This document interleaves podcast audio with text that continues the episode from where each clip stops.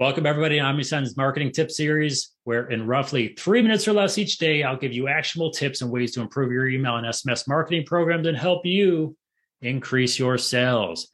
Now, this week, I talked about personalizing your cart abandonment strategy based on data points like cart total and purchase history.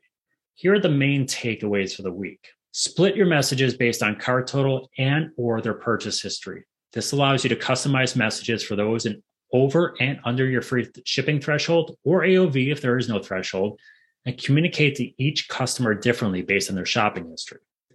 Be sure to focus on addressing general obstacles conversion, but also specific ones based on the cart or purchase history data. Adapt your discounting strategy accordingly. Are they over or under a free shipping threshold? Are they a loyal customer or first time customer? And how might these answers impact your discount strategy? Based on the splits, determine if you should change how many messages you should send to each group. Loyal customers may only need one email and an SMS, while first time shoppers may need all three or more to convert.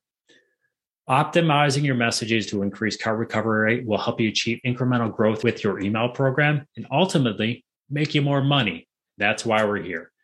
Hope you're able to find something in this week's tips that'll help you increase your sales. Now, I would love to see your, your refreshed cart abandonment messages. So be sure to share them with me on Twitter or LinkedIn or tell me your brand name and I'll go abandon the carts myself. Who knows?